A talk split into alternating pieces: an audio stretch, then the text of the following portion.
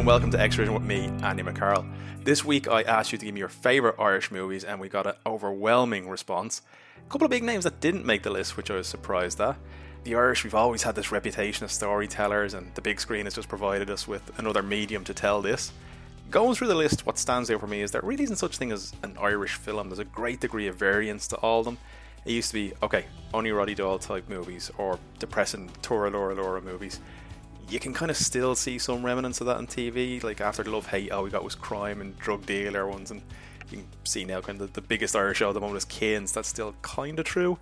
So what I'm going to do is going to go through some of the suggestions and give my thoughts on them and, and who recommended them to me in the first place. So the first one we have on the list here is I Went Down, which was recommended by Kieran Flanagan and Neil Curran. Fantastic film, uh, and as Neil rightly points out, almost impossible to get. Um, if you have a VPN, it's actually on Amazon Prime, the American version for some reason, but not the Irish version. Peter McDonald. Peter McDonald's one of those kind of unsung heroes of Irish cinema. Uh, he's in another great film called The Stag, which I think is criminally underrated. Brendan Gleeson, of course, is absolutely fantastic in that. And there's that great, you know, the, the great wanking joke in that, which I'm sure everyone was doing after they saw it. Couple of weird bits of trivia for this one now. Carly Baker, who was the UFC ring car girl, she's in this as well. I think this was her, her acting debut. Weird one to pop up there. I saw that in the credits and it's like, it's a strange one to pop up. But for me, the weirdest bit of trivia is apparently snooker player Willie Thorne was offered the Brendan Gleeson role. Now, I don't know how, how true or false that is, and I think anyone who saw his film Gatwick Gangsters with dart player Bobby George, uh, yeah, I think we, we definitely dodged a bullet if there was any truth to that one. The next one on our list here is The Commitments, which was recommended by Moira Walsh, Neil Murray Francis, Demetris Jimmy Gunatic Andrea, that's a name, Richard Struthers, Penelope Proud Guitard, and Chris Connor. This was the first adaptation of Roddy Doyle's the fantastic The Barrytown trilogy, which tells the story of this working class Dubliners who form a soul band and this is the one that really ignited the Irish movie scene. Like this launched the careers of Colm Meaney, Glen Hansard, and it's, it's the first appearance of the Corrs as well. For years, there was this like proposed idea for a sequel where the the band would reunite and they'd go to New York and start playing a bunch of gigs there, but never really came to fruition. And you, you, the the Joey the Lips quote kind of springs to mind here. Sure, we could have been famous and made albums and stuff, but that would have been predictable. This way, it's poetry. The next one we have there on the list is In the Name of the Father, which was recommended by PB Ford and Artie Good. The story of Gerry Conlon and the Guildford Four, who spent 15 years in prison after being wrongly convicted of a pub bombing in 1974. Bit of dramatic license taken with the story. Uh, Gerry and Giuseppe Conlon were actually in different prisons uh, for most of their sentence and never at any point shared a cell that aside, it's the story of a relationship between a father and his estranged son. And Day Lewis and Postlethwaite are just absolutely mesmerizing. This thing, both them, both them were Oscar nominated. Both them lost. Um, after his release from prison, Conlon he kind of few problems adjusting to civilian life. He had two nervous breakdowns, a suicide attempt, and he was uh, addicted to drug and alcohol as well at one point. Thankfully, he made a recovery. He became a campaigner against various miscarriages of justice in the UK and around the world up until his death. I think he passed away 2014, if I'm not mistaken. Cracking film, really good soundtrack as well. I remember the soundtrack on vinyl, which is kind of showing my age there. But the thing I'll always associate this film with is uh, going to the, the video store and talking about this with one of the guys behind the counter and kind of looking for recommendation. We mentioned Last of the Mohicans and him saying, Oh, you're a big Daniel Day Lewis fan. And I was like, What? And I'd never put together, now, in my defense, I think I was 11 at the time, that they were the same person. And then when he told me it was the same person as my left foot, I was like the end of the usual suspects with Keyser Söze. It was like a big twist. I just, I'd never, like I'd seen those films a million times and never put together this was the same guy. And yes, I was a stupid kid and, and probably an even more stupid adult. Next up, we have there is The Snapper, which is recommended by Colin Murphy and Dermot O'Riordan. It's the second story in Roddy Doyle's Barrytown trilogy. It's just a beautifully simple story. Like Sharon Curley gets pregnant, won't tell anyone who the father is, other than the fact it's a Spanish sailor and the family are all trying to basically adapt to the new incoming edition. What sets this apart is just the human highlight reel Desi Curley, played by Colm Meaney. Just endlessly quotable. I think every line he has in that film is just a cracker. And for me, I think this film really seeped into Irish culture in a way probably no other film that I can think of Irish film has. Like any girl who's been pregnant after 1993 has had some variation of seven pound twelve ounces, small turkey, Georgie Burgess, some variation that has been said to her during their pregnancy. That said, there is some real dark elements simmering kind of just on the surface. Like Sharon's essentially raped by a family friend, and he takes her panties as a trophy. And in the film, that scene's kind of played for a laugh. You know, the, is that you squeaking line? Whereas the book is kind of a bit more willfully ambivalent, and Sharon doesn't really remember much of the night. She's unsure herself, like if it was consensual or not. Roddy Doyle himself has said he sees Burge's actions were kind of more immoral than illegal, but it's it's it's up to you to kind of draw your own conclusions. But yeah, it, it, it's it's an odd, uh, a difficult one to look at. Sharon herself, she's kind of equally parts flawed and heroic. Like she drinks during the whole pregnancy, and then same time she'll eat celery and say, "Ah, yeah, it's it's good for the baby." And you know, kind of looking back at you know films like the Magdalene Sisters, it's not hard to see like if Sharon was uh, uh, born a couple of years ago, she would have ended up with one of those kind of nun-run laundrettes that, unfortunately, was the fate of, of many an Irish mother. And then even when the baby's father is revealed, Sharon's the one that kind of gets ostracized by the community, not the cheating married man. Like she's the one that's getting like torrents of abuse walking down the street. It's again something that unfortunately did go on up until not that long ago. Meaney is just fantastic as Desi Curley. Like he's you know promising to love the child, even if it looks like Burge's arse. And Colm Meaney actually got nominated for a Golden Globe. It was like was the category was him, Tom Hanks, Johnny Depp, Robin Williams. I think Robin Williams ended up winning for Mrs. Doubtfire, but it was just that kind of weird when we were going through this, you know, Hollywood royalty, and then all of a sudden Colm Meaney's kind of snuck onto the list there, which, yeah, to be fair, but Williams probably deserved it for Mrs. Doubtfire, but I wouldn't have been against uh, seeing Desi Curley on the stage there for the Golden Globes. Next one we had there was from a, a Twitter by the name of An Egypt for Obedience. That's a name and a half. Uh, called Eat the Peach, which is film I never heard of. Apparently, it's set in County Kildare, and when a Japanese company pulls out of Ireland, a lot of people made redundant and they kind of take inspiration and form their you know the, the wall of death which if you haven't you know been to a fairground or, or seen that episode of the simpsons it's basically a big fishbowl cage where you drive a motorbike all the way around it. And these lads are kind of smuggling goods across the board to finance it and trying to get television coverage. I'd never heard of it but apparently like a couple of comments underneath it saying, "Oh, this this was amazing. This like really reignited the Irish scene in the '80s." I was like, I must, I must check it out now. Let me know if you've seen Eat the Peach and is it is it worth checking out? The next one there, recommended by Brendan Dempsey and Darren Birmingham, but one of the later films on the list is An Cailín Ciúin or The Quiet Girl, a nine-year-old girl from a basically dysfunctional family. She goes to live with her relatives during the summer, and just a, a whole new world basically is opened up to her. It's one of the most just lovely tender, heartbreaking, just a great story. Like it doesn't have a big event. There isn't a huge, you know, moment in the film. Essentially, it's just a really, really well told story, and I was delighted to see it do as well as it did. Obviously, it got nominated for uh, best international film at the Oscars, losing to uh, All Quiet on the Western Front. But I think I think everyone's seen it now at this stage. It's the most successful Irish language film of all time. If you haven't, it's on Apple TV at the moment. It's really, really good. I was very, very surprised, but I, I thought it would be one of those, you know, we're, we're being nice to it because it's, it's in Irish. Absolutely not. This film isn't a good Irish film. It's just a great film, and definitely, if you haven't seen it, well, well worth checking out. Next one on the list, which way too many people, including Kevin McGahern and Steve Williams, recommended, is Rawhead Rex. Now, I'm sure a lot of you haven't heard of it, and God bless you. It's about a US historian. He takes his wife and his son to an Irish town where the devil dwells it does have a bit of pedigree behind. Like it's it's written by Clive Barker, who obviously did Hellraiser, and because this film was so bad, he directed Hellraiser himself because he hated what they'd done to his adaptation so much. Niall Tóibín is in this film, and I imagine it's probably the first and only film to feature a priest being baptized by demon urine. It I can't uh, like audio doesn't do this justice. Just look at the trailer. If you're on YouTube, just go Rawhead Rex and put it in and it is just absolutely bonkers. It's something you need to be about 15 beers deep to enjoy in any way. And the mad thing is, like this, like you think of things like I Went Down, impossible to get. Rawhead Rex has like a Blu ray release, and there's talk of a remake as well. So uh, maybe I'm I'm in the wrong here, but Rawhead Rex is this kind of unsung classic that I just don't get. But no, to me, it is absolutely garbage. Um, actually, speaking of garbage, the Fatal Deviation as well, which was recommended by Jerome Murphy. I imagine the only martial arts and Meath film that's ever been made. Mikey from Boyzone is in it. There's Kung Fu Monks.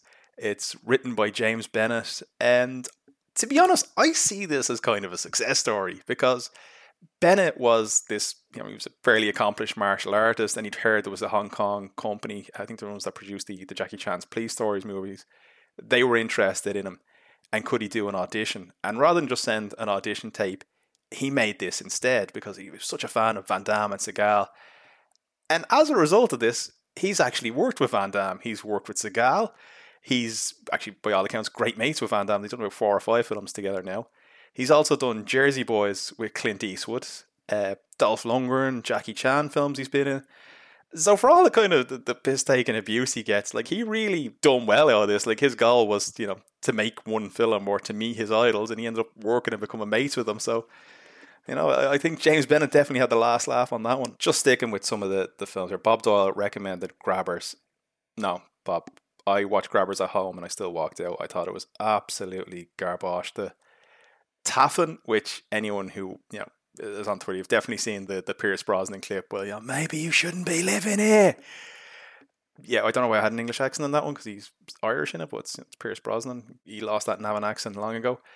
This is the one, actually, speaking of, of Bond, he was cast as Bond. Remington Steele then said, "Absolutely not. You're under contract." Because all of a sudden he has this buzz because he's you know the guy who's been cast as James Bond. Timothy Dalton took over, and this was the film he decided to do. So, well, you know, Timothy Dalton was off doing The Living Daylights. He was making Taffin, a film about a Wicklow sports field being sold off, and all the evil doers in the background of that bizarre deal.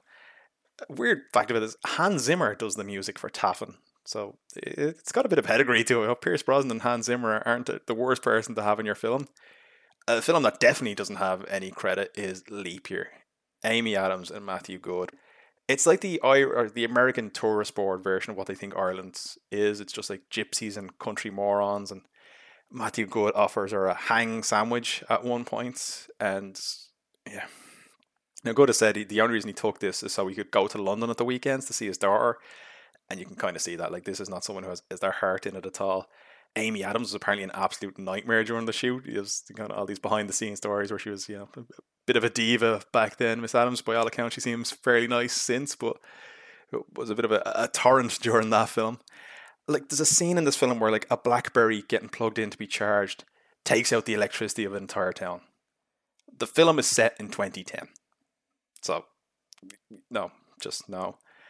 Another one for the, the dishonorable mentions. P.S. I love you again, accents issues. Gerard Butler, where in the name of Christ, like I can't understand when you're making these films and are like somebody at some point just, just turn around and go, Jerry, actually, just that's not Irish. I don't know what you're doing, but it's not a real accent.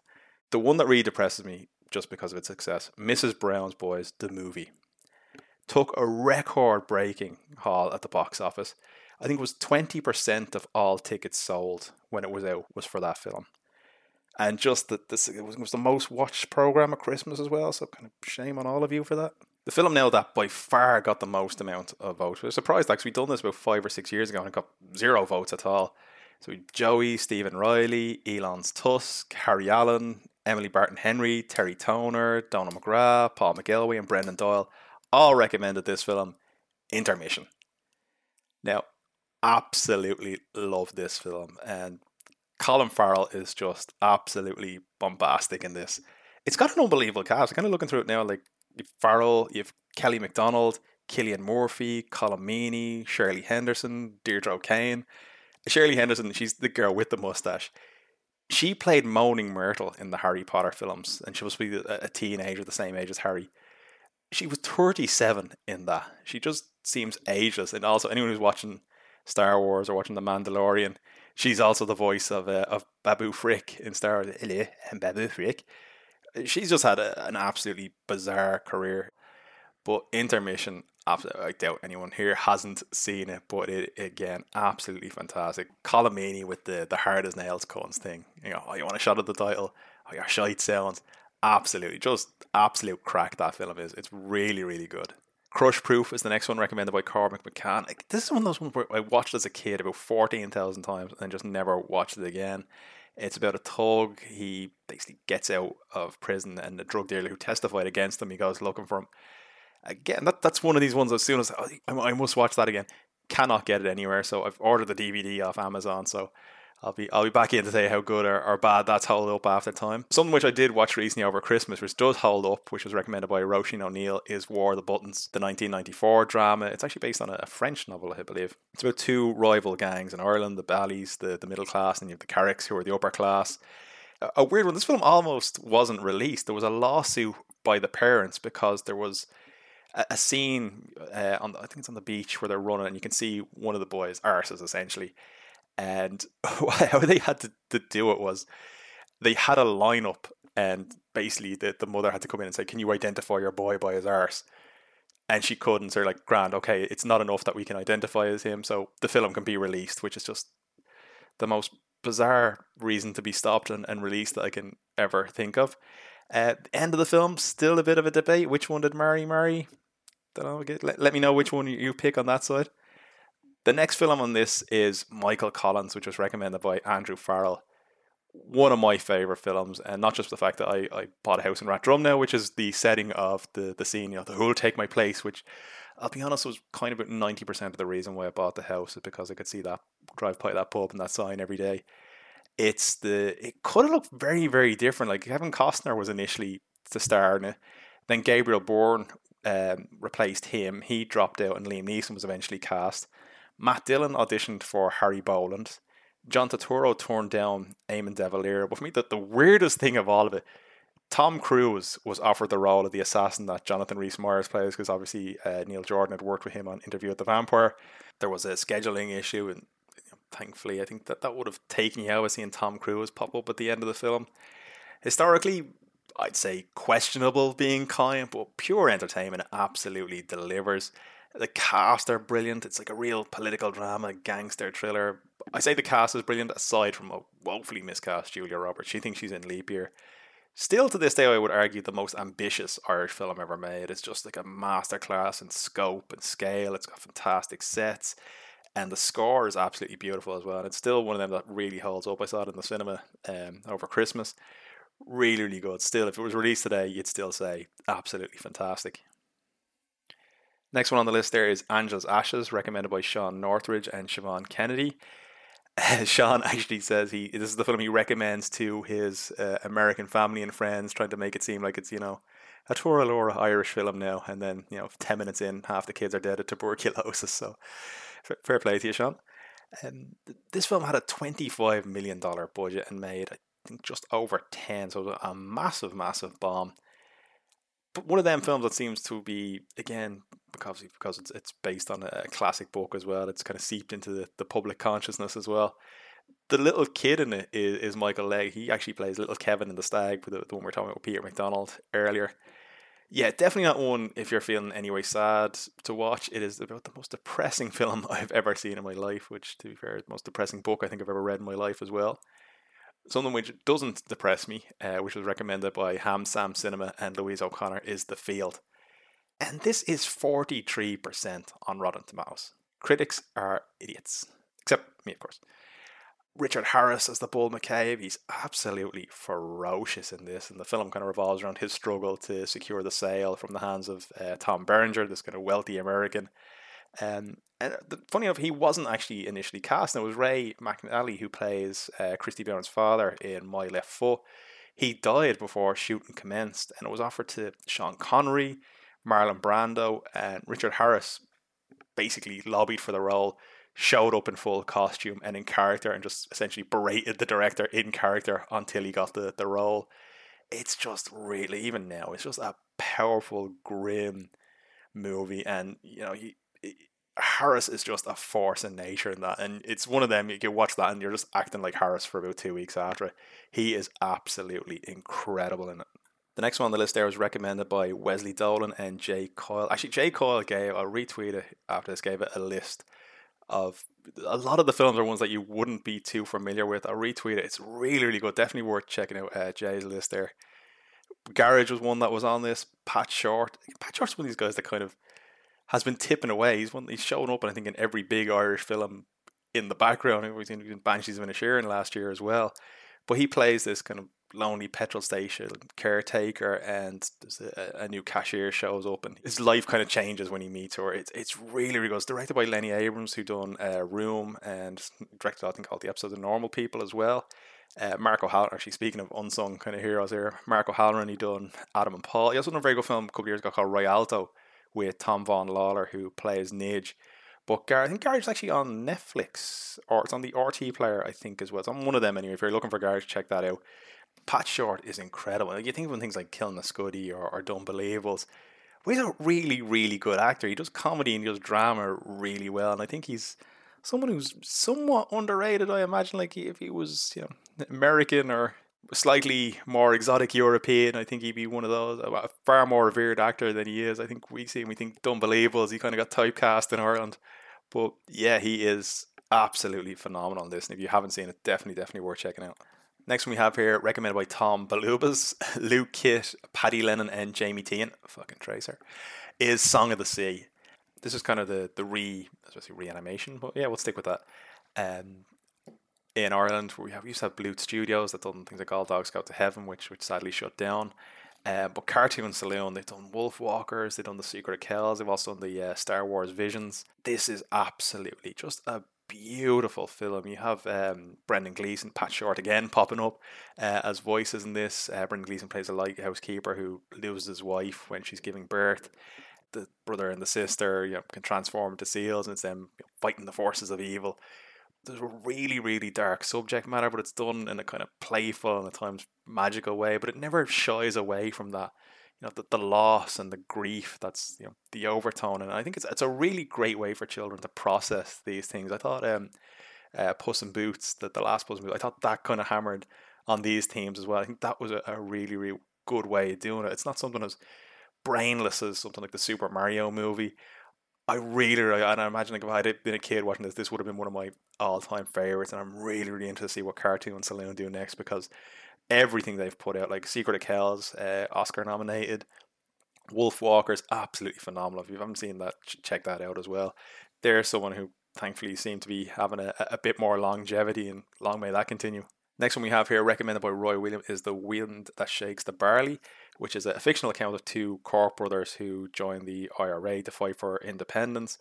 Um, Cillian Murphy and Pádraic Delaney play the brothers. Their kind of their beliefs start to tear them apart, and end up on, on opposite sides of, the fence on this. And it's directed by an Englishman, Ken Loach, and I like his perspective on it because he didn't go the usual route, which I think had an Irish person directed, it, could have fallen into where you, you, know, you, have a black and white, the good guys versus the bad guys. Um, but you kind of see both men end up kind of equally becoming victims of this. It's just a really heartbreaking, powerful look at the troubles, and I think it really brilliantly captures all the consequences from every side. And I think it was good to have that, you know, outsider perspective, and I think the film is, is definitely all the better for it.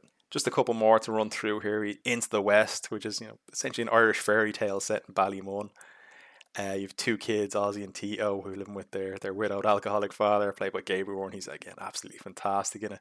And their grandfather brings this this magical horse from the land of eternal youth, Tir and it's it's just one of them that you know, if you watched it at a certain age, you were you know looking for horses in the field, trying to to go off riding Wild West. It's really really good, and again, one of those ones that's just impossible to find. As soon as I saw that on the list, I was like, oh, I must watch Into the West. So again, another one that I've, I've ordered the DVD for now. So hopefully that'll that'll show up soon. I'll be uh, forgetting all these and maybe 15 DVDs showing up to the, the house now after this. Another one I have to mention or I'll be disowned is The Quiet Man, which is set in the, the fictional Irish town of Innisfree. It's shot in Cong, County Mayo. My dad, obviously being a huge John Wayne fan, he tricked us one year taking us on holiday. He's like, oh, we're, we're, we're going to go to Mayo. I was like, all right, fair enough. And I just remember crossing that bridge and it has the sign, Welcome to Cong, home of the quiet man and just my mother absolutely losing the plot. You tricked us to go down just because you could walk around the set of a John Wayne film. He's like, no, no, no. Then ten seconds later, oh, that's where they had the fight, and that's where they had this. So it was just basically a tour of the Quiet Man we got for for a week and a half with my mum and dad barely having words with each other. Directed by John Ford as well, you know, one of the all-time great directors as well. You know, things like The Searchers. Him and John Wayne made some of the best westerns of all time it's kind of a softer side of Wayne here. Like he, he's a boxer who he kills an opponent in a, in a fight and he flees America to come back to Ireland. I think to reclaim his, his family farm. he meets his match, and uh, the name is just born into my head. Mary Kate Danaher, played by Maureen O'Hara, and this is again, this is the film that was referred to. This is the silly Irish story that won't make a penny, and it ended up being nominated for Best Picture, and John Ford got uh, Best Director for this. When you think of some of the films, you know he directed that he didn't win for, The Quiet Man, the one he's winning for is you know it's a bit of shades of Scorsese and The Departed on this.